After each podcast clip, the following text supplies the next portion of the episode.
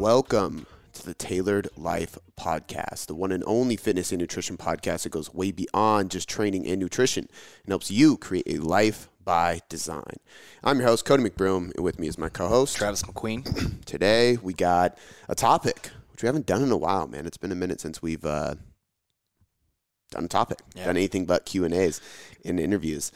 Um, so, of course, as always, if you got questions, leave us some. You can click the link in the description um, and drop us a question. There's a form there. You don't got to do anything except put your name. If you want, you can make up a fake name if you want to be funny and not be listed on the podcast, and then you can just drop us a question or a topic in there. Uh, but today we want to switch things up, and uh, really, like I've just been. Uh, I mean, I think it's a, a result of me doing cardio.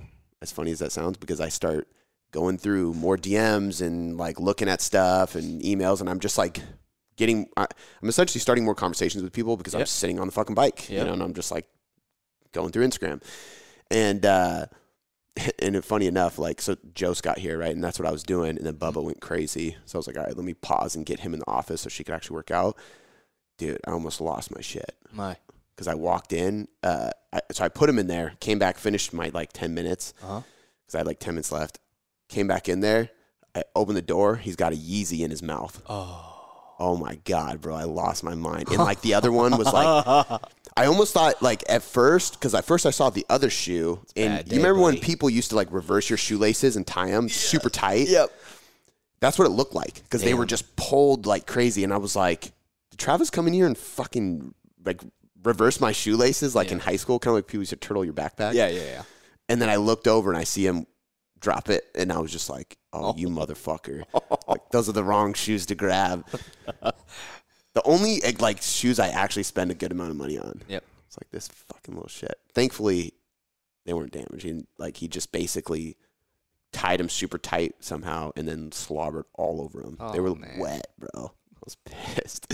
um. Anyway, uh, I was So. so so I've been on the the treadmill, or the, the the bike, doing cardio, looking through uh, Instagram stuff like that, and uh, I think that's added to this because I've just noticed a lot of shit that just irritates me in the Starting States. these conversations with more more people. Yeah, and just Yeah. people asking questions because they see things and they want my opinion on it. And then I start looking into things and I'm like, fuck, this is like being recommended or this is being suggested. And then uh, a combination of that, uh, you know, I've been asked to speak at that event as well as do some like uh, different podcasts and like private um, uh, like consulting and stuff like that.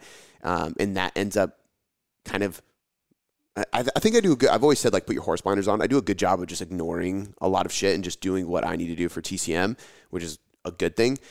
But when you go out into the spaces to help other people, you start And see it. seeing other shit. You Yeah. know, um, which is why like it's part of the reason why me and Brad have been talking about. Um, and and I- I'm pretty sure Jordan's going to be doing it with us as well, Jordan Syatt, but doing some kind of seminar, Mm. calling it like the anti mastermind mastermind, basically. Um, so you guys will hear more of that as as we put together, probably be in like the fall. But um, going to these things, I see more and more of it. Um, and then also doing like that podcast with Jackson, and, and you know, there's more people in the industry putting out content like us, kind of standing against it, so to speak. Um, and so I've just had all these things on my mind, and I'm like, you know, when we thought about, all right, we, we should do a po- uh, topic podcast. It's been a minute. I'm like, all right, I'm just gonna write a few things down that just fucking have been driving me crazy, you know, inside the industry. So this this episode might be a little bit blunt. Um, I'm gonna be extremely uh, upfront, forthcoming, transparent, um, real as I always am. But um, if I don't think it's gonna offend anybody by any means, and if it does, it means that you're you're, if it triggers you, you might be doing things wrong. And take that from somebody who's been doing this a long time and has seen things come and go and has, has seen the right way to do things, the wrong way to do things. And uh, I've heard a lot of shit. So I say it from a good place. I care about this industry a lot, you know. So uh, I want to put out more content like this so people can start kind of having reality checks and begin to start going down the proper path of a moral, ethical, proper business model for coaching, like doing the right thing and doing it the right way um, for longevity, right? Not only for you as a business owner, but also for the people who are hiring these people. You know, unfortunately, we can't get rid of all the bad shit, but that's kind of where this Can came from. Make an, make an impact or Yeah, and you know, I think it's my duty to to try to make impact in that way. So this podcast is kind of like the things that irritate me in the coaching space, so to speak. So Totally. um, let's just dive in, man. What's number one? All right, we got number one is going to be lack of work ethic. Let's start it off strong. So we got uh, three different things here: high standards and low commitments, which is good. We have weak training in the gym and unwilling to admit dieting takes discipline. So obviously, three areas that come to mind for this. You know, um, when I think of lack of work ethic, I mean, I kind of think of of, I mean, society as a whole. First of all, because it, I mean, it's just a fact. Like most people in life have like over time, times have just gotten easier and easier, which is, I mean, it's a good thing. Obviously, technology, modern man, like we build things, we create things, things become more convenient. That's a good thing, but it does limit a lot of people's uh, requirement for hard work. yeah plain and simple. And shit, I'm a wuss. I mean, have you ever seen The Revenant, the movie with Leonardo DiCaprio? Yes. Okay, so Are you comparing yourself to that movie? no, like I watched that movie and I'm like, God, I am such a fucking wuss. Like, you know what I mean? Like, think of like the hard times Yeah. those guys had to go through, and obviously that's like a ridiculous exaggerate exaggeration. But but my point is, is like every generation got closer to that. You know, so I think like I hear about my dad growing up, and it was a little bit worse. I hear about my grandpa, it was a little bit worse. I hear about my great grandfather, a little bit worse. You know, like you keep going down the line. Shit was harder and harder and harder. Typically, people were happier and happier and happier and happier, which is crazy if you think about it. Because the things that have kept increasing over time are depression, anxiety, drug abuse, uh, suicide. Like very weird, but there is a rewarding thing about hard work. So I think part of the reason I like uh, talking about hard work and I'm very passionate about it is because I do think there is like a literal relation between working really hard and fulfillment in life. I think there is something that happens when you work hard and you do hard things. Not only do you build grit and discipline and things that are going to apply to other areas of your life, obviously, but I also think that you generally become more happier as a human being because you are going to feel more fulfillment. You're going to reward yourself more. You're going to appreciate yourself more. You're going to love yourself more. You're going to respect yourself more, admire yourself more. All the things that we constantly do for other people that are of high stature, we will have towards ourselves because we see ourselves working really hard. And I don't give a shit if that's with dieting and training or if it's with building a business or it's fucking gardening. You know what I mean? You do something fucking good. And it takes time and discipline and work. Yep. You lose sleep over it, and it's a, an amazing thing by the end of the day or in the week, month, year. It takes time, whatever. That's something that's going to impact your life in a positive way. So I think there is a, a, a lot of good reasons just to work hard in general. But in the coaching space, um, I see more and more of it in general. And so the first one, low standard, or sorry, high standard, low commitment, basically, right? So the the thing is, is like you either need to lower your standard and raise your or raise your commitment. Essentially, that's where the quote came from. Uh, the original quote is lower your standards or raise your commitments, which basically means most people have high standards but they have low commitments. They're unwilling to do much work, but they have, high yeah expectations. Exactly, they want a lot, right? And so coming into the coaching space, I think there's a lot of people who I actually had this question on my story. I haven't even answered it yet. Um, I'm still working through them, but it was like, uh, and I've had this a million times. What do you recommend for somebody step like getting into the coaching space? And You know, books or courses in general, like it was literally that was it. What do you recommend? Okay. I'm like, exactly, like of, uh, a ton. but like the thing that actually came to mind was don't try to work for yourself yet. Like I think a lot of people, like they get their certification and they're like, all right, I'm going to be a coach and I'm going to be an entrepreneur. And it's like, well, why don't you go like work for somebody who's been doing it for 20 years? Like I, I like I've that's usually like you work up the corporate ladder. You know what I mean? Before you become a CEO of a fucking company Yeah. to me, it's like go work for somebody, mentor under them, hustle your balls off until you get to a point that you can be a leader in that company and you've earned the right to go step out and do it on your own.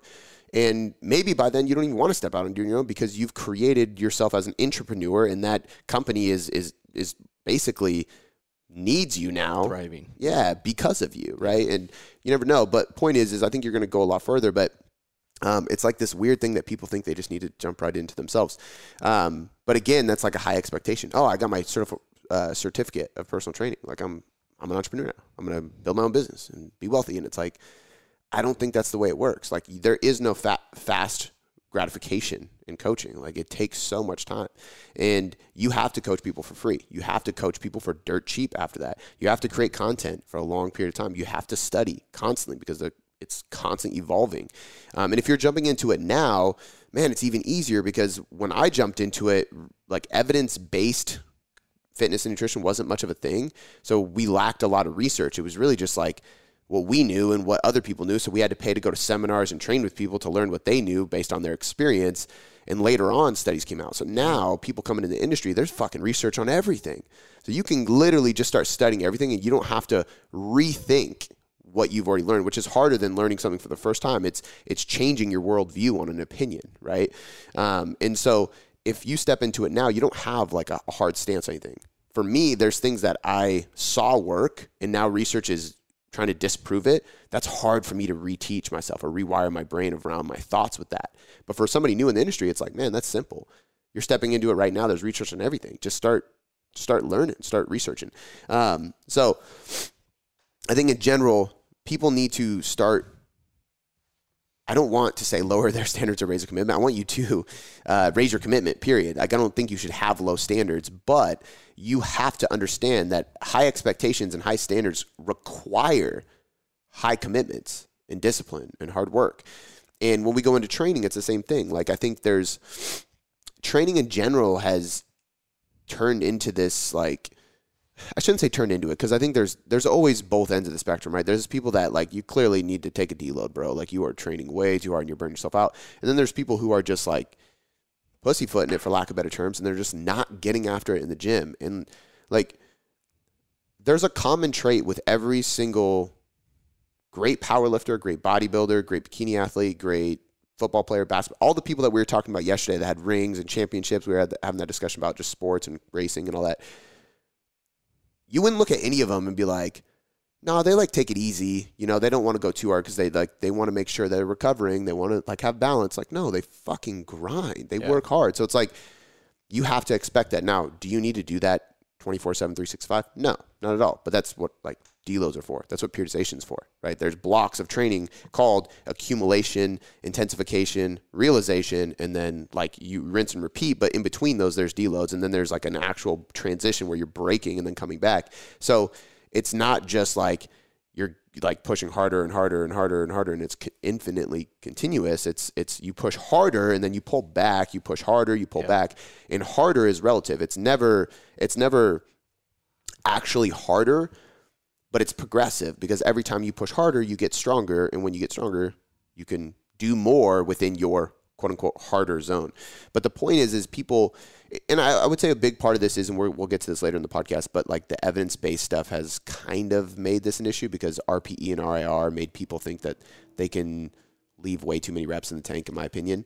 Um, there's a lot of research that shows you have to be within four reps in reserve in order to, um, uh, basically, uh, for people who don't know reps in reserve, basically, you have to be within four reps away from failure in order to, so that's like your proximity to failure. RIR is the way you gauge it. You have to be four reps shy of failure in order to truly stimulate maximal gains. That's like your your good effort zone. Um, some people took it as far to say that like anything before that doesn't matter, and I would disagree because everything building into that is what allows you to be four exactly. Like yeah. you wouldn't be four reps away from failure if you didn't have the ten reps prior to that.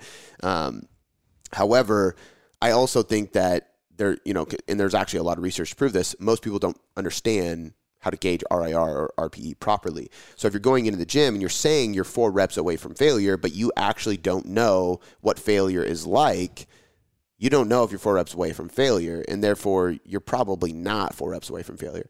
And I would actually argue that most people cannot get four reps away from failure, not because their muscles can't handle it, but because their brain won't allow them to do it, which goes back to the whole work ethic thing. Being able to go into that like dark place of just grinding through a set is mental, man. It's just fucking hard. You could like the, the like we were talking about the riding on the bike and your quads are just like filling up with lactic acid because it's not a normal bike, it's yeah. a wind gate bike. So after 20, 30 minutes, like dude, your quads are just like but like when you get off of it 10 minutes later your quads are fine yeah you know what i mean so it's like it's the mental side of it when you're you have five minutes left and it's burning and you just want to get off that's the hardest part um, so being able to teach people that goes back to the work ethic thing. But if people don't understand how to do that properly, they're not going to be training hard enough. And I think when people just read abstracts or titles that say four reps in reserve equals maximal gains compared to zero reps in reserve, they're they're not they're like they're setting themselves up from failure basically because there's no explanation as to who those participants were, who this is actually applicable for, what requirements, like what prerequisites are required in order to put you in that classification in the first place. Um, and it and it boils down to work ethic. People are unwilling to go to failure to see what that's like, or to even push that boundary because they're afraid. Um, and I, I will like I think that uh, I mean just in general, I think people need to test that, and you shouldn't. I said one rep max, like uh, going to failure. Most people think going to failure, you you test your one RM, and that's how you gauge it. Because a lot of times, if you, it's a eight RM or ten RM, you can calculate that based off your one RM. But for anybody who's like, oh, I've done a one rep max, but have you done a ten rep max? Because it's two completely different things. The feeling of going to a ten rep max is it's a different sensation of pain than doing a one rep max. One rep max is just, I mean, you psych yourself up, you grab the bar, and you go, and it is a grindy rep, and it's hard, but like imagine doing that with a ton of lactic acid in your legs, your mind's already fatigued, your body's fatigued, you've already done 10 to 15 reps because you're doing a 20 rep set of squats or something. It's different. Yeah. Your heart's pumping way harder. It's just different. And I think that's a better gauge for understanding RIR than a one rep max. Um, and then last but not least, in this category is dieting. I think a lot of people with flexible dieting and if it fits your macros, it has gotten to a point where people just assume that you can diet super easily and just coast along. But the reality is, you're going to be fucking hungry. Like there are periods of times where it just kind of sucks, and it is what it is. I think that there's. I mean, we just recorded a, a video on this, so you can check it out on the YouTube channel. But like, if oh, it aired today as we're recording this. Um, hunger hacks. So like, there's ways to mitigate it. Like we're we are actively helping our clients work through the things that make a diet difficult stress, fatigue, biofeedback, poor sleep, uh, training declines in the gym, hunger. But to act like those aren't going to happen, that's where we have an issue. And I think that more and more people are assuming that's the case. And there's a few things in this podcast that we're going to talk about that I think affect that or cause that with people. But in general, I think people are afraid because it's not a, the best marketing tactic for me to sit here and say that dieting is hard. But again, going back to the first thing I said in, the, in this podcast with this topic, hard things create fulfillment and happiness. They do. Like it, there's just nothing that being a parent is fucking hard. It's like the most rewarding thing in the world. Being married is fucking hard, but it's like we love it. We'll never get like that's what we strive to do is create a family. Like it, there's nothing I want more than a happy wife and a happy daughter. You know what I mean? But mm. they're not easy. Mm. Building a business isn't easy, but it's fulfilling as hell. Like training is hard, but it gives me the reward of something I really enjoy. So I think that the more you get comfortable with the difficulties inside of dieting, the more likely you are to be able to successfully diet and the more likely you are to uh, not need to diet as often. Because I think a lot of people struggle even more because they can't fully commit, so they just dabble in it. And because they're not fully in and they're not just accepting the hardship and just doing the work, they end up falling back and then having to do it again, falling back, having to do again. And it makes a 12 week diet into a 24 week diet. And then that turns into dieting off and on throughout the entire year. And now it becomes a whole year full of this. And that creates this, this image or this, this video in your head of dieting sucks. Yeah. Right. But if you just commit to the hardship of dieting and you accept that it's not going to be easy, number one, it'll be easier than you realize when you accept that it's going to be hard. It's actually not that hard all the time but there are hard times of it. And if you are ready for those hard times, you won't fall off and make it harder for yourself. Mm. And then once you get done with the diet, it's done in 12 weeks, 12, maybe 16 weeks, depending on who you are. Then you have the whole year to just maintain and not worry about dieting.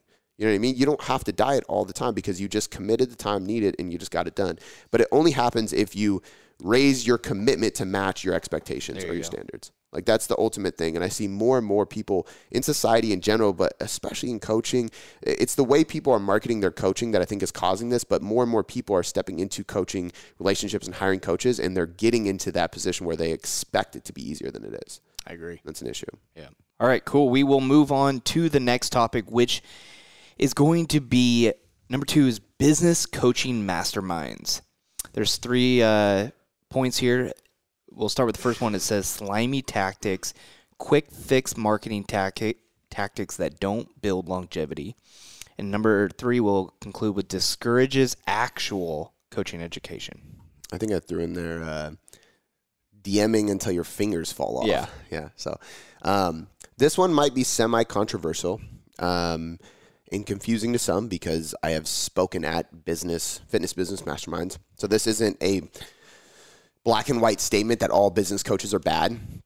Um, and partially never this is partially why I've never really called myself a business coach and although I've mentored people and I don't really do much of it anymore um, not even because I'm not good at it because I think I am pretty good at it I've seen people be pretty successful with my help but I think that I think anybody who does too many things doesn't do any of them super well you know um, which is why like we had this conversation many Yeah. times. It's like I can't go all in on that because then I'm not all in on TCM, and that's what matters most to me. But uh, point being, um, I don't mean this as a blanket statement. Not all business coaches are bad. Um, I've always called myself a mentor because I think having a mentor is important. Um, but in general, and again, this might sound controversial. I think the business coaching mastermind area is kind of fucking slimy. You know. Um, in general, like it's it- it's just turned into this thing where people people tend to go towards business coaching before they go to like coaching education. They are trying to learn how, what should I DM somebody to get them to sign up for coaching with me before they try to learn how to periodize a training program or or macro program for clients, which mm-hmm. makes no fucking sense to me. Like half the people that are DMing people to work with them have no business working with them in the first place. And I think it, it rubs me wrong because I have worked so hard and studied for so long, and everybody on my team has worked so hard and studied for so long. I mean, shit, there's people on the team that have degrees and certificates that I can't even fathom because they're above me. Like they're, you know, and that's part of being a good leader is hiring people that are smarter than you, honestly. But the point is, is there's people out here that are paying thousands and thousands and thousands of dollars to work with business coaches and go to masterminds just to learn how to DM 100 people a day. And you're, I mean, you're just going to fucking continually punch somebody's DM inbox until they sign up with you. And then when they sign up with you, you don't even know how to actually help them as a client. And then you overload yourself with clients. You have no true value to them, right? And then now you're tainting the industry. You're literally leaving a bad taste on the industry because people think of online coaches and they think of these slimy people who slide into your DM and ask you, you know, do you want to lose weight? Do you want to train with me? Do you want to do this, that? Um, and it's sad, man. I think that in general, it's just a slimy fucking industry. And uh, more than anything, I just wanted to like kind of put my flag in the ground and just say like I just don't I don't like it. Like you know, I, I it's why I never I never posted it, but like it's why I made that post uh, that picture, you know, where it was like I'm looking for, and it was like all those things, and we see that all the time, Very right? upset, like man. Uh, I'll probably post it eventually. Um, you, honestly, the reason I haven't posted it is because pictures don't do well right now. Pictures aren't getting engagement. So part of me is like, maybe I'll create a reel. Sounds like an excuse. I think I'll create a reel like that because, well, here's the thing: if if I'm gonna post that, it's not just to like make fun of people and not be heard. I'm gonna post it. Even worse, it's gonna be seen less. Like that's why like. I would, I would like, I want to post something that is going to get way more views, way more engagement, way more shares. And and if images on Instagram aren't doing that, I'm just going to be smart about it. I want people to see it because I want to make fun of these people publicly, and I want people to know that this is fucking stupid. Gotcha. You know what I mean? Like, you got to make a statement, um, and that's honestly why. So, but the post in general and, and shit, maybe we'll we'll do a reel about this, right? Like when you see coaches post that says, I'm looking for seven female individuals that are 35 and a half years old who had thyroid dysfunction, are tired of the yo yo dieting cycle, have three kids, two are twins, go to CrossFit five times a week, and like to golf on the weekends. DM me ready to get started if you're interested in working with me. Only seven spots available. And it's like, First of all, that motherfucker has as many spots available as he can possibly fill. Second of all, nobody needs to work with that niche of a client. That's stupid. Third of all, whoever's posting that doesn't even have the education because if you actually took the time to become so well educated that you could be a specialist in that degree, you would never even have to post something like that to fill up your client roster because you would be well known for being so smart at what you do and creating good content and helping people that your roster would be full. You know what I mean? So to me, stuff like that is just so disgusting. It's like that's not what coaching is about. Coaching is about helping people, not quick fix marketing sales tactics. You know what I mean? Like, not to use this as an example, but shameless plug, I'm going to use this as an example. Three almost hour long, if not hour long podcasts per week, at least one blog. There's probably going to be more now that I have all those ones that I've revamped per week. Now, two videos per week, four newsletters per week. Nowhere in there is there short form content that is asking for anything. It's mm. giving, giving, giving. And every once in a while in a uh, newsletter, I say, hey, if you need help, click here. We'll help you. You know what I mean? Like, yeah. that's to the extent of it goes. But that's hours and hours and hours of time spent delivering free value to help people. Like that's what coaching is about. That's what being a coach is about. It's helping people. Now, do I post on Instagram short form content? Yes, I do that every single day as well. And the team page, we do that every single day as well. So there's more than just what I just stated. Um, but those are just the long form ones that take hours and hours and hours of time. Um, and anybody who's who tries to argue with that being a good strategy, I, I mean, come on, like I'm not arguing with. Exactly. we have a pretty fucking large company with a lot of people, a lot of clients, a lot of members of an app. Like it works, trust me. But it takes time. It takes hard work. It takes high commitments to match the high standard, like I said in the first one. Business coaching masterminds often sell quick fix funnels, challenges, Facebook groups, and DM scripts because when you sign up, it can give you a fast return of investment. So if I pay you a couple thousand dollars to join and you immediately give me, here's this funnel, run this Facebook group challenge, use this exact script, use this exact macro fat loss plan, and use this uh, DM system to organize your, you know what I mean? Yeah, you're going to make some money back in the first month. It's not sustainable. You didn't learn how to do any of that shit because they gave it to you. So yeah. you don't know how to do anything for yourself.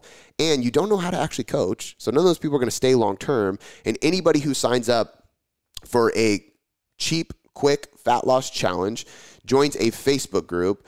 Um, not that Facebook groups are bad necessarily, but they are kind of dying off. They're not as popular or good as they used to be. And if you do any kind of like cheap Facebook group challenge, if you do a free Facebook challenge, stuff like that, um, it's very hard to get people to fully commit because it's free, which is why like the Tailored Life Challenge wasn't about fitness and stuff, it was about discipline. So it's like, hey, if you want to do this, it's hard shit that you're going to have to do every day. If you don't want to do it, don't. Yeah. There's nothing here for you. We're not selling you anything. Like it's just if you want to do some hard shit. And that's why it was really successful. But the the like quick fat loss challenge ones and stuff like that, it never works. In the DMs where you offer a, a promotional offer stuff like that, that never works either because if somebody pays a cheap amount, their standard, their commitment is super low. So guess what? Their commitment doesn't match their standards. So the same exact problem that happens to you in the business is happening to them as a client right? So I could go on and on and on, but the point is, is that that shit just doesn't work long term, and it and it, it to me it's starting to rub me wrong only because I'm getting more and more and more people DMing me. It's actually wild, man. Like probably in the last like three months, for whatever reason, I've had more and more people who are coaches DMing me, just generally asking for advice because they're like, I don't really know what to do now. I joined blank and blank happened and now I'm kind of in this position where like it's not really working anymore. I don't feel satisfied. Like my gut's kind of telling me that I need to do something else, but these people are telling me to do this and I'm like, "Man, trust your gut." I don't have anything to sell you, so I'm not going to try to pitch my program, but here's what I did. Here's what I've found is successful. And I would recommend looking at all the things that you don't like, that don't vibe with you, and that you don't feel are um, actually impactful or moral or whatever you want to, whatever word you want to use, and do the opposite. Mm-hmm. You know, some of the biggest lessons I've learned in my life from, I hate to say it, but not only my mentors, but also my dad, even, are the things that I don't want to do, are the things that made them not the best blank, right? Leader, father, business owner, whatever it may be. But the things that I looked at and was like, man, I'm going to do things differently when I'm in that position. Those are the things that help me grow the most, right? So there's a lot of times where people are in situations where they need to actually look at the situation and not go, fuck, I wasted money. Go, man, I spent a lot of money to learn exactly what path not to follow. Yeah. Perfect. I'm gonna I'm gonna turn here and I'm gonna go my own path and do it the right way. Um, so in general, I think people should be very leery of business uh, masterminds. It doesn't mean never go to one. Um, it just means that you should probably like really audit it and think about things and be fucking patient Like I can't say that enough. That like that probably and it's funny because I was so impatient too, like especially growing up, but like you know, and, and I got to give credit to Luca. He checked me on that quite a bit. And it was because I worked for somebody else who was a mentor to me. And every time I got impatient, they told me to shut the fuck up and be patient. Word for word, too. Yeah. Like, Oh, yeah. there's no sugarcoating it. And I needed that. And it taught me how to be patient and continue grinding. And now I am more patient than anybody. And because of that, I'm going to just quietly keep moving forward while everybody like jumps forward and falls back, jumps forward and falls back. Um, so be patient and uh, Love that. be on the lookout for what will drop. Like I'm, I'm really excited about it. We're starting up a mastermind. Yeah. I'm just kidding. It's going to be the anti-mastermind mastermind. Yeah. So our goal with it is to, uh, and this is the dude. The marketing behind it's going to be great because we're literally going to like put in there.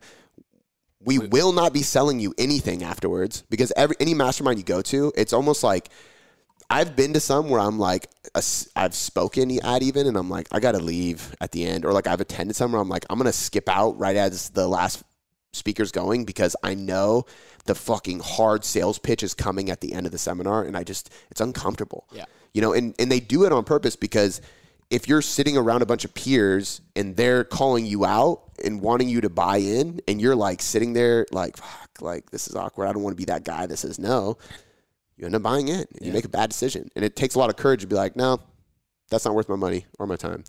Um, but we're going to basically pitch it as like, hey, we're not going to sell you shit afterwards.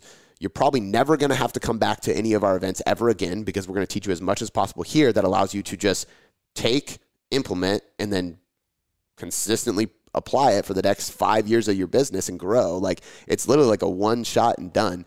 And we did it because we were just like, this would be super fucking fun. All of us see eye to eye on business, life, work ethic, everything. And we laugh. People will fucking enjoy it. We can do like a small private group, like 20 people, and just teach a lot of value around actual business and coaching principles that will allow people to grow. Totally. Um, so it's just in like the idea phase right now. We're all going to get on a call and then Read this book. Study these research reviews. yeah. Well, I mean, we're gonna we'll Know give your shit. Yeah, we're gonna give them that kind of stuff too. But I'll I mean, I'm gonna dive deep into SEO. I'm gonna dive deep into systems. We'll dive deep into like how to actually scale and and go about sales and marketing and, and things like that, long form content and building a tribe and stuff like that. But um, yeah, it's uh, another topic I'm super passionate about just because I think that uh, a lot of people are being duped, Yep. unfortunately. I think that's a good transition into number four. Number four is going to be short form content opposed to long form. Uh, there's three points here. It says limits educational requirements of the creator. It says it lessen, lessens value delivered to the consumer, and it provides false hope to, to clients. So, in an era of short form content, the problem with short form content, you know, we we create reels, and I can give you. You know what's been cool about the reels that we've taken from these podcasts too? Every single one, people comment and go, "What podcast is this? How do I find the podcast?" I'm like, "Be patient. it's coming out next week." You know, but point being is I can drop a reel and I'm like, boom, like heavy hitting one liner, but you got to listen to the whole podcast because that that little section, that 60 seconds, is actually like a 16 minute fucking answer to a question. You know what I mean? And I even had another coach comment and was like, "Yeah, it's it's it's hard for me to give a black and white answer here." And I'm like, "Oh yeah, same here." That's why when I answered the question, it was like 20 minutes long. I just pulled this little clip about cardio out for this when I did like the high intensity versus low intensity one or whatever. Yep. But, you know, the problem with short form content is that it limits the creator's educational requirements. And what I mean by that is you don't have to be that intelligent to create a quick, cool, motivational reel of you in the gym and make people think you know what you're doing. But in order to articulate how to fill up a full two to 3,000 word article, write newsletters on a consistent basis, record an hour long podcast, record a 20 minute video on hunger hacks and scientific research based on it. That takes education. And for the consumer, it limits, again, their commitment to what they're taking in, but it limits, like, essentially how much knowledge they bring in, right? And now they're not consuming enough to actually apply anything with it. So they're consuming content that creates false hopes because they're just seeing ripped people do cool fucking things instead of spending actual time learning how to diet, how to train, how to stay accountable, how to adhere, how, how to stay consistent, how to build self discipline. Like those things don't happen quick. So how is quick content going to provide those things for you. You know what I'm saying? So I think that short form content has been hurting the industry in many ways. I think it's a positive thing because it allows people like me or other people that are evidence based coaches who are doing it for the right reason to drop a clip from the podcast and, and get people's attention and hear like a quick snippet. The next one I'm going to post is, is on reverse dieting. So they hear a quick snippet of like my thoughts on reverse dieting. And some of the stuff I say is a little bit controversial to what other people say, but it gets them thinking. And then they go, man, I really want to learn more about that. It's like, cool. Well, I talked about it for fucking God knows how long because it's hard to shut me up. Go check out the podcast. Go read the article that I wrote on it. Go watch the four videos we have it on YouTube. You know what I mean? Like there's so much content on it. And now they can actually learn enough to do something about it. I mean, that's a good topic in general because I don't know how many times we answered reverse dieting questions on the podcast. We have two full podcasts on it. We have two full videos on it. I have a full entire blog breaking down how to uh, reverse diet. We have another blog on metabolic adaptation. We have another one on periodization, all which include reverse dieting. And we have a case study blog breaking down a client going through a reverse diet right? So some cool TikToker can post a before and after of somebody reverse dieting getting good results. But where is all their long form information showing they actually know what they're doing or that that client is legit a reverse diet client of theirs? You know what I mean? Like there's there's always more to the picture and if there's not a background explanation of what's behind the scenes on that picture, there's no there's not enough for me to there's not enough proof for me to trust the yeah. source. So I think that in general, as a coach, I, I, I think it should be a requirement to be able to create long form content in order to be able to coach. Great. I really do because it's the only way to display that you have quality education. Like results are one thing, but there's also coaches who have, uh, for example, a big TikTok following or a big Instagram following. They look really good. So a bunch of people sign up for a cheap end offer. They put people in a huge deficit. The person loses weight. You know, and I know people and companies who have done this. People lose weight within 60 days. Crazy before and after. They gain all the way back, and only 25% of the people that work with them actually lost weight. But because they have such a big reach and they get thousands of people to sign up for this program, 25% is still hundreds of people. Yep. So they get to show hundreds of people transforming, but they don't show hundreds of people gaining weight after the fact, which is very, very common with weight loss in general. And it doesn't show all the people who didn't even succeed in the first place because they couldn't adhere to the plan. You know what I mean? So to me, that's just the fact. And here's the deal too: is like there's going to be people listening. They're like, but like my grammar is horrible. I'm not a good writer. Like we have coaches on our team that aren't good writers, but they could get on a podcast and, and talk. They totally. could do videos. Yeah. You know what I mean? Like they can create long form content. Writing just isn't their thing. So I don't care if it's podcasts, writing, seminars, presentations. It doesn't matter. Like I know coaches that are really great coaches, not the best content creators, but I've watched them present seminars and presentations for private people or, or, or public gyms, stuff like that, and they crush it. So if you can stand up and do a two hour presentation, I mean, that's content creation. Yeah. It's just that person doesn't know how to translate that into Instagram, which is understandable. But the point is, is I believe it should be a requirement. And more and more and more short form content coming into the industry and being like the main thing is limiting long form content and its utility. And I think it's a problem because it literally lessens the requirements of a coach. It, it lowers the standards or the barrier of entry for coaches. Like back in the day, you kind of had to write blogs. Like absolutely, there wasn't any other content forms. Yeah. You know what I mean? So if you couldn't write blogs, you literally like I mean you couldn't you weren't getting clients. You weren't getting clients. You couldn't create content. Yeah. And once Instagram, YouTube, all those things first started, it was long form stuff. Um, and like I said, not TikTok and Snapchat fucked everything up, honestly. But uh, but even then, it's like utilize those for for for showing. And I don't and I do think like as a as a business owner and a marketer, I do think there's value in like a 50-50 approach. And what I mean by that is like, okay, uh, do the Instagram reel where you like have like Dave Chappelle or Chris Tucker or Eddie Murphy, whatever voice in the background, and it's you like saying client point of view, and this is like really common, like client POV, and it's like when coach tells you to drop carbs, and it's like uh, take the words out of my mouth or whatever, like, and it's Chris Tucker's voice from I think it's Friday, or maybe that's uh, Rush Hour that he does that, but it's you talking, and there's like shit popping up, people love it, it's funny. It's like, oh yeah, I feel like that too. My coach just took my carbs. Cool, do that. It gets engagement gets reach. Get, I, I get that. Next post, give some fucking value. Teach. Yeah. You know what I mean? That's a 50-50 balance. And that's actually really smart because it's like, let me let me loop them in. You know, let me catch the deer. Yeah. In- Inside joke. Uh, I, I, for some reason, I thought you caught deer with nets and lassos. Um, um, so you reel them in with that kind of content, and then once they're there, you teach them. Yeah. You know, and we do that to an extent too. The tweet posts I used to hate, but I use them because I'm going to gather you in, and then I'm going to teach you a little bit, or I'm going to gather you with that thing, and then the caption is really long. But I'll end this rant with just saying back to the bullets, which are, are in general, long form content is better than short form content. And I think it should be a requirement because if the coach you are seeking or the coach you are is one that only creates short form content, you are not proving that you know much by doing that. And I think that relying on short form content lowers the standard of your education level. So start creating if anything, even if you're if you create content that's not getting reached yet, again, we've seen this on YouTube. We started posting on YouTube right now and now like videos we did 2 years ago are getting thousands of extra views. All of a sudden we're like, what the fuck? We're but we're shooting videos now, but algorithm, who fucking knows. But the point is is if for no other reason, it will make you a better coach because you will be able to articulate things better to your clients when you're talking and coaching them because you are forced to do research when you create long form content.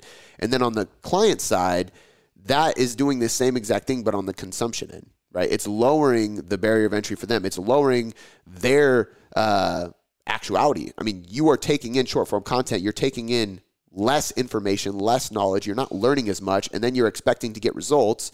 So, you have false hope because you're not getting the results you expect to see because you see this short form content looks super cool, super easy, super stress free, super quick. That's not the reality. Yeah. You always say like it should be a requirement to do long form content to be a coach. I feel like if you had control, it would be like you have to do long form content in order to do short form content.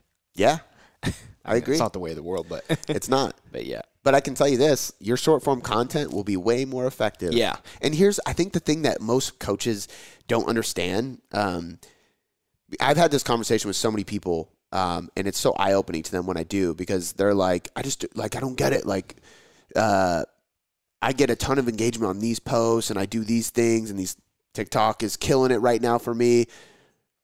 But I like I'm not getting all the leads. I'm not like I'm not getting a bunch of clients. And then I'm over here like, yeah, I don't I don't do TikTok and like I do some reels, but like we try to still like put info in there, you know, and we don't get as much engagement and I don't have as many followers as you. But we have like a seven figure business and we have a bunch of coaches and we're working with a hell of people. We're helping people around the world. Like, why is that? Well, it's because the content I do create is meaningful and it actually resonates with people. It actually teaches people what the fuck to do and it actually connects. Applicable. It's applicable. Yeah. Right? And it's and it's trustworthy.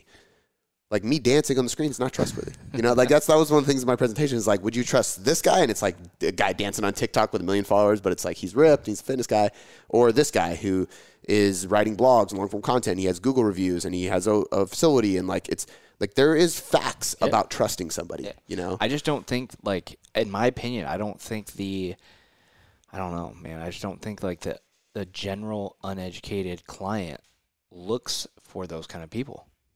I mean, now they they look for ripped, easy, like answers. I would disagree only because number. I mean, number one, if that was the case, Maybe Why- why not do- a good client? But why? Why do we have more clients? Why do we help more people than that person then? Partially because they, they don't know how to help that person, but partially too because people follow those people, they get motivated, they see it, but then when it comes down to actually applying and working with somebody, Yeah. they go to the person they trust. Yeah. So they go, okay, this TikTok influencer is super cool. What podcast does he listen to? Yeah. I'm gonna listen to the podcast that he listens to. Oh, these guys are really smart at what they do, and then they apply for us. true. Or they go to Google and they type in "how to lose weight before my wedding." Yeah. Right. Or losing ten pounds before my wedding. Yep. You know, and then they see who's gonna pop up, and it's not that TikToker. That's very true. You know what I'm saying? Yep. Nobody goes to Instagram. Nobody goes to TikTok and types in "how to reverse diet." They don't. Yep. Maybe they type in reverse dieting and then it's like again like a, a fucking song and it's like boof, boof, boof, and they're just like adding like food onto a plate or something like you're reversing the diet. I don't Yeah. know. That'd be a clever TikTok video. Yeah. Somebody take it and use it. um, but like I think that's like you know, that's what happens. People, I, I follow people that I would never hire. Yeah. Why? Because I'm like, oh, this is fucking hilarious. Like Yeah. there was that guy, the guy with the mustache that always has the videos of him sharing a headphone, Yeah. and he's like, you and your buddy listening to Lil Wayne a- after seventh grade class or something, and he's like rapping, going back and forth. You know what video I'm talking about? It was shared in the group before Oh. I kicked myself out. But um, it's uh it was that song with Juelz Santana, I think. And it was basically like him sharing a headphone with himself, Gotcha. walking the street. Remember we used to do that with friends? Yeah. Because there was no ear pods. Yeah. Um, and he's like rapping Lil Wayne, and then himself with a hat on is rapping the other guy. But that guy's hilarious. Yeah. I'm not gonna buy anything from him ever, but I follow him. I agree. So All right, let's transition before Cody throws his rock star through a window. All right, number four. I think I said four, number four last time, but anyway, I meant three. Uh, number four is going to be cheap coaching and tainting the industry. So, uh, first point is going to be don't provide too much value or quote unquote keeps responses short, uh, ref- referring elsewhere instead of actually coaching. And third one is low prices for low services, which leads to low accountability and piss poor results. Um, yeah, so I, I think that in general, cheap coaching is tainting the industry. And what I mean by that, it is polluting. Tainting quite literally means polluting. It's polluting the industry by putting a bad residue on what online coaching is. It is turning the online coaching industry and it's into this like uh, stereotypical bad thing. Like it's just not valuable and it's not something you want to invest money in because there's cheap ass coaching that is literally causing people to assume that. It's putting a bad taste in their mouth. It's tainting the industry. And it's unfortunate. And I literally took those quotes from somebody. So this person is probably listening. So shout out to you. I won't say your name. Um, but like literally, they told me that they heard this, right? So there, there's companies who literally tell you to keep your responses to a client shorter because you are providing too much value. And if you do that, then they're going to expect you to keep providing that much value. And then all of us are going to have to provide that much value. What? like Like, that's nuts. Number one, that's fucked up. Yeah. Like imagine if I told my team, like, hey guys, keep your responses short. Don't give them too much value. Don't teach them too much because we don't want them to expect quality here. Then we all got to work hard. like that is, that's absolutely insane, but it, that is a true fucking story. Yeah. And that's a problem because number one, those people are not willing to pay their coaches enough and they're not willing to charge enough in order to justify more time spent with the individual, which is cheap coaching, which is let's pump advertising into uh, funnels to create more cheap clients who have low commitments, but they'll pay in full for three months, and we can just keep running these ads and cycle people through, and then we'll pay coaches low amounts so that they can just do the bare minimum to just get these people going and keep them going by. We'll put like hundred clients with each coach, overwork them, under underpay them. It's it's fucked up, but it's it's literally what happens, and, and it's cheap coaching, and that's the problem. Is like there are corporations that do this, and the people that do this are people who step into our industry who don't know shit about coaching. Yeah. And then they put their money and the capital behind a coaching company, pump ads into it, and get a bunch of people to sign up for cheap ass coaching. And this is what happens, right? And it's part of the reason why, like, I've always been passionate about like smart scaling. And it's like I will never rush the scaling process because the first thing to go when you rush the scaling process of business is quality because you sacrifice quality for quantity.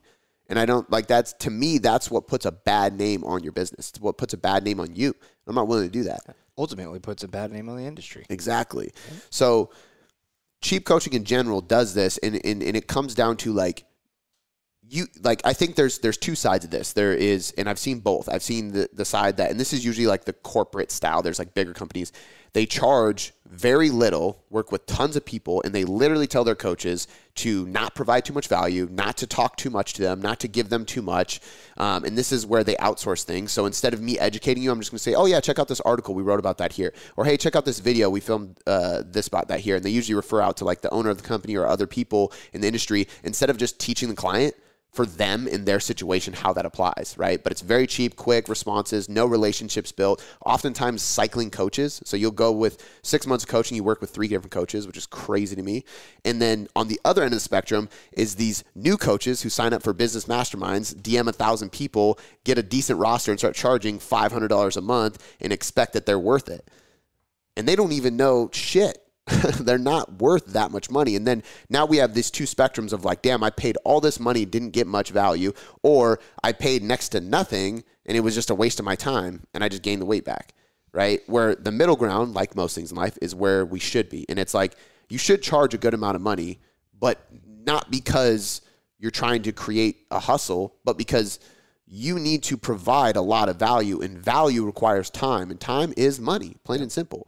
And money is accountability. So when a, when a person invests a good amount of money into their coaching, they are 10 times more accountable and more adherent to the plan. So if you want a good client, if a client wants to truly commit to the process and get the best results possible, they do have to commit with honestly, we used to always say they're watching their wallet their time and their money. You have to invest time in this and you got to invest money. Otherwise, you are not going to be committed to it. And they have studies to prove this. You pay a dollar versus getting something for free, you will be less likely to actually see through whatever you paid a dollar for. And I can't, it wasn't fitness. I can't remember what the study showed, but it was literally one fucking dollar.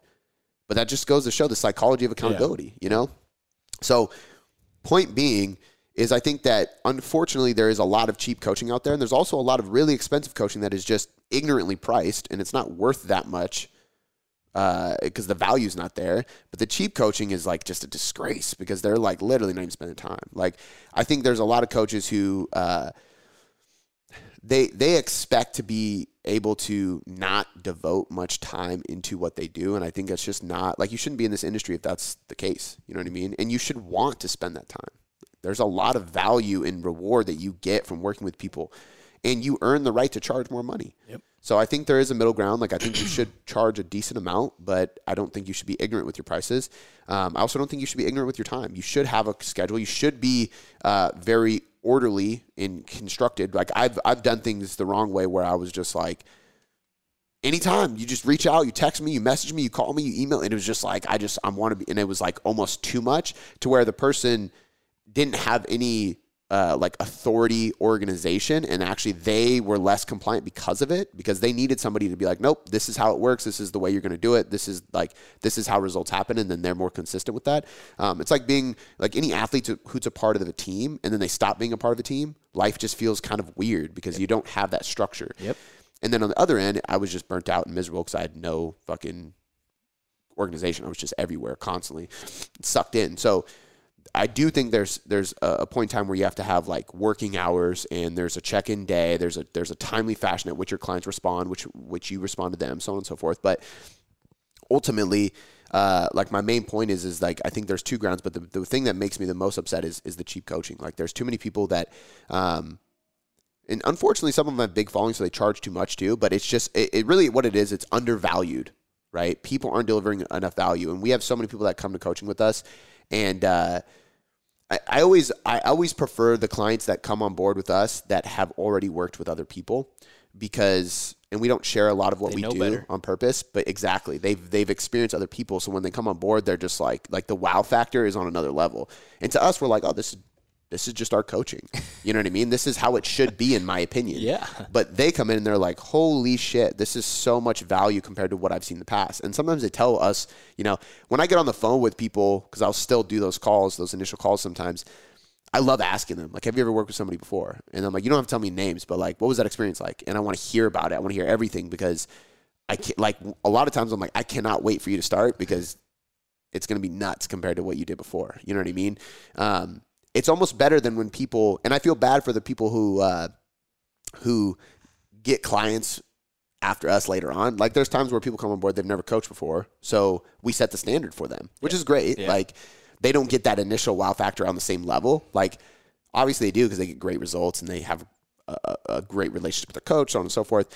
Um, but if they, you know, later on, year later, whatever they coach for somebody else, like obviously that standard a lot of times is lower. Much lower. I know people in the industry who I'm friends with that have amazing coaching companies as well and do really well. So it's not like we're the only people, we're the golden goose. But um, there is far more companies that do not provide much value at all. And it's unfortunate. I think it taints the industry. I think people categorize all online coaches in that area. Um, and it's just not the way it is. Totally. So, Cool. All right, we got one more here. Uh, number five is being too quote unquote too evidence based and lacking experience. People, um, three points here: are reverse dieting is bad for you. You should never, ever go to failure, and diet breaks are only psychological. s- so like those three points in particular, I just pointed out as like examples. But I think in general, the evidence based community is, and we just did a podcast with Jackson on this, and I think it's a good one for you guys to listen to because he is a researcher, PhD researcher. So if there's anybody who has the right to talk about it, I probably would say it's him since he is on that side. But I think, you know, being uh, acquainted with people like him uh, and many others who are researchers, I mean, even, you know, we have a dietitian and a PhD researcher on our staff, so I'm able to have these candid conversations off air with them. Being somebody who has been coaching for over a decade, like I, I feel like I have the right to talk about this as well. And I think that we need evidence, we need research, we need science. But if you don't have experience, then you can't apply that science nearly as well. And I think there's a lot of people. Um, there's a lot of people who so there's there's like three categories of people that I think there's two categories of people that make this bad, and there's uh, two categories of people that make this really good. There's the evidence based coach like myself that makes this good because I don't do research and I try to avoid interpreting what You don't do research as in the actual studies. Yeah, you I'm not- research on your own. Yeah, and I'm not conducting research There in a lab, go. lab, There you go. Um, I would say Just I'm doing sorry. anecdotal research with my clients and myself and stuff like that for sure. Experiential, because anecdote is experience essentially.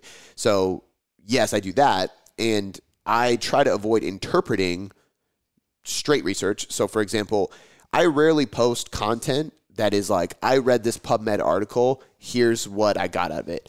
Because it's so easy to to misinterpret things if you don't know how to conduct research. Because there's just so much in there that is just whether people like to admit it or not, it's just it's a different world. So I will read something on PubMed, for example, then I will go to the many research reviews I'm subscribed to and see if they've reviewed it yet. If they haven't, I'll text Brandon and be like, "What did you get out of this?" I'm always asking one of them first, or I'll read it and then I'll wait for somebody else to talk about it who I follow who is a researcher.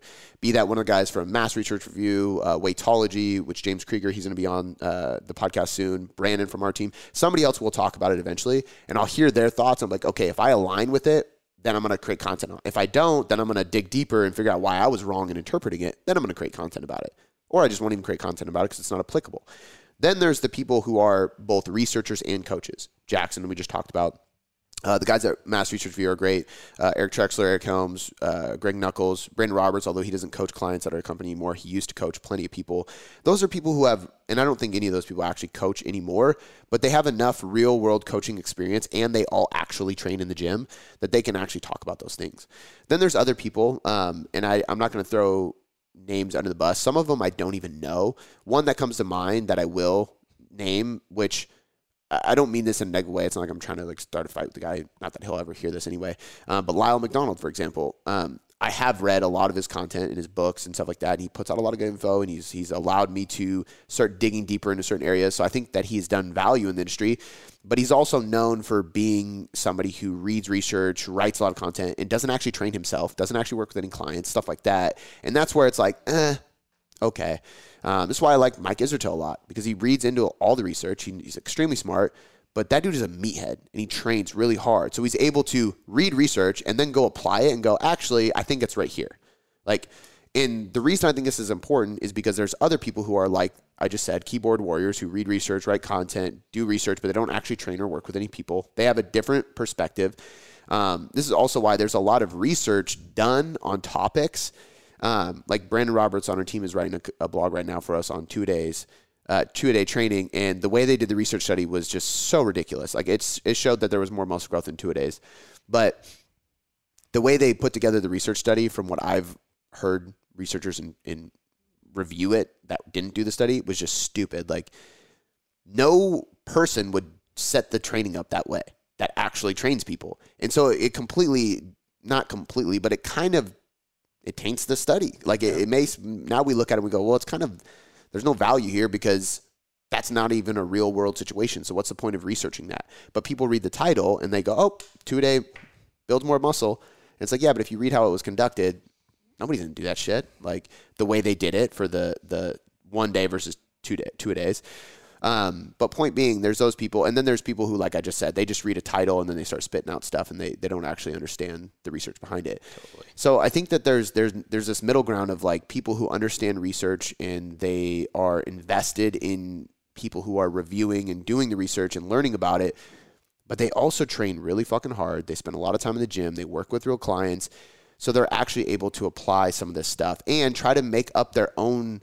Uh, result or yeah. like conclusion, right? So, for example, these three topics, reverse dieting is bad. So, this has gotten common because if you reverse diet too slowly, you don't reverse those metabolic adaptations quickly enough, and you drag on the deficit. This is a very this is a fact. We talked about this many times. So oftentimes it's, it's better to uh, do a recovery diet or quick start, like basically jump forward. And the recovery diet's great. It's built by 3DMJ, but it was primarily used with uh, bodybuilding competitors. So, of course, if you are stage lean, you're in an extremely big deficit, and you've been dieting for 16 to 24, sometimes even 36 week preps, like you've been dieting for an extremely long time, you're way below what your body fat levels should be, and your calories are extremely low.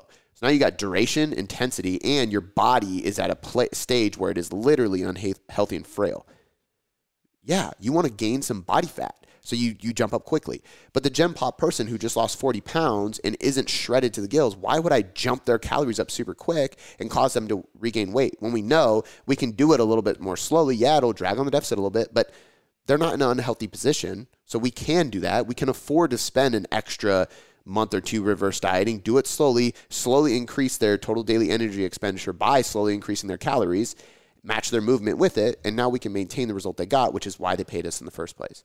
So, looking at research, we would say if we reverse diet slow, which there's no real research on reverse dieting, but if we look at anything with metabolic adaptation, if we go too slow, we don't fix the metabolic adaptations that occur, and that's a bad thing.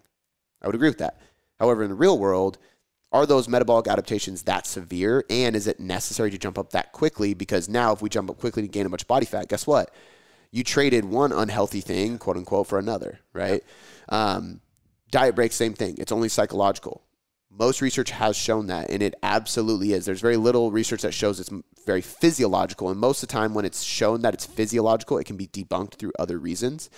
Um, so most people think it's just psychological. It's all in your head. I would agree that at least 50% of it is, if not 75%. But to say that it's there's no physiological benefits would be stupid. Physiological being anything outside of mental, yeah. right? So this is hormones, metabolism, uh, muscle, physical, everything like that. Now, there is research that shows muscular endurance improves, which is obvious. You feel muscle glycogen, you can train harder. So I would say in long term, if we had like a really long term thing of using diet breaks, I would probably say that you could retain more muscle because even if you have intermittent periods of diet breaks, you'd be able to do more volume. That's going to lead to more muscle re- retention at the end of a diet period of six months, let's say. Um, but my point with this is, is like working in the real world. I go, well, I have so many people who are chronically stressed, who have uh, crazy busy lives, who have come to me with different dysfunctions of hormones and things like that. You can't tell me that there is absolutely zero physiological benefit to using diet breaks when I've seen them improve these clients' health results in longevity in in dieting right before my eyes. And none of the studies use those type people. Usually they use like random sedentary people that don't train, or they use resistance trains individuals. And this isn't bashing the researchers because usually you have no choice. Like to get participants for a research study that's long term is so fucking hard. So I don't want this to be taken as like you should have done it differently. I don't think you can. I just think it's it takes uh, an evidence based coach to understand that they're not going to find an overworked, overtrained, hormonally dysfunctional mom to jump into a diet break or reverse diet study. They're just not. They're too busy. They got better things to do, more important things, and they're paying somebody to coach them to try to fix this shit. Yep. So they find college students who are training, who have low stress, low experience, not much life stress from a long period of time, which doesn't cause a lot of those hormonal dysfunctions. You find somebody in their 20s, it's very unlikely that they have hormonal issues, you know? So point being is I don't think we can only take research with that. And then the last one was uh, what was the last one? You said them all. Diet break. Diet break, reverse diet. I thought there was one more. Uh, you shouldn't ever go to failure. Oh, we already talked about that. Yep. Reps in reserve, yep. right? Like saying that we should never go to failure. I think is inaccurate. I think there's there's times and places where you absolutely can, depending Depends. on the exercise and the person and the experience level. All those things uh, determine how well the person's going to handle going to failure and whether or not the person's actually going to failure, Yeah. right? Or or getting two reps away from failure. So um, I think that's semi flawed, and it's not flawed. I think it's good research. I think that it just needs to be viewed by the coach in a different way so that you can understand, like, oh, okay, so we should be like two to three reps away from failure. You know, um, you know, and most research shows like three to four is, is what's needed. Brad Schoenfeld's a leading hypertrophy expert. He's coming on the podcast soon too, and I've heard him say one to two, so I'd probably lean with him. But let's say one to two. Okay, cool. That is a fact. But we have to spend time going to failure with this person periodically to show them what it's like so that they can understand how What to do failure's that. like. Exactly. Then they can actually be one or two reps away for the rest of the time, you know, in their training career. Totally. So I think being too evidence based can, can hurt you if you don't know how to understand the evidence and apply it into a coaching setting. Totally. So Well, that's it. I don't know if I'm exhausted. damn. uh, I had a lot on my mind for that one, so I appreciate you guys sticking through it and listening. Um, I think uh, hopefully you took away something from this. Maybe it was a slap in the face. Maybe it was some reassurance. I know there's some people who see a lot of this stuff and they they're like, oh, should I be, you know, should I be thinking that way? Should I be following these people or doing those things? And I think this is hopefully like your saving grace to show you, like, no, like this is you're doing the right thing if you're doing X, Y, Z. Um, Any announcements? uh, other than the normal guys. So, like as always, of course, if you need help, this is what we do. So go to tailoredcoachingmethod.com slash online dash coaching or just click the link in the description of this podcast. Apply for a strategy call. You can jump on the phone with myself or one of the coaches completely free, no strings attached to see if it's a good fit. We want to help you lose weight, build muscle, get stronger, improve your health, and just create the body composition that you desire. If you need your training done for you, you can download the Tailored Trainer app at tailoredtrainerapp.com and get all your workouts delivered right to your pocket. Also, if you are a nutrition client signing up, that comes with coaching. So if you want the both of them, just sign up for a strategy call. Let's talk. We'll get you started. Um, of course, head over to First Form if you need any supplements. That is firstform.com slash tailored coaching method. And last but not least, all of our free content you can check out on the uh, on the tailoredcoachingmethod.com page. We have the blog, we have videos, we have podcasts, free guides, tons of different stuff. Go to the YouTube channel, subscribe there. We got a lot of stuff for you guys. So as always, we appreciate you and we will catch you next time.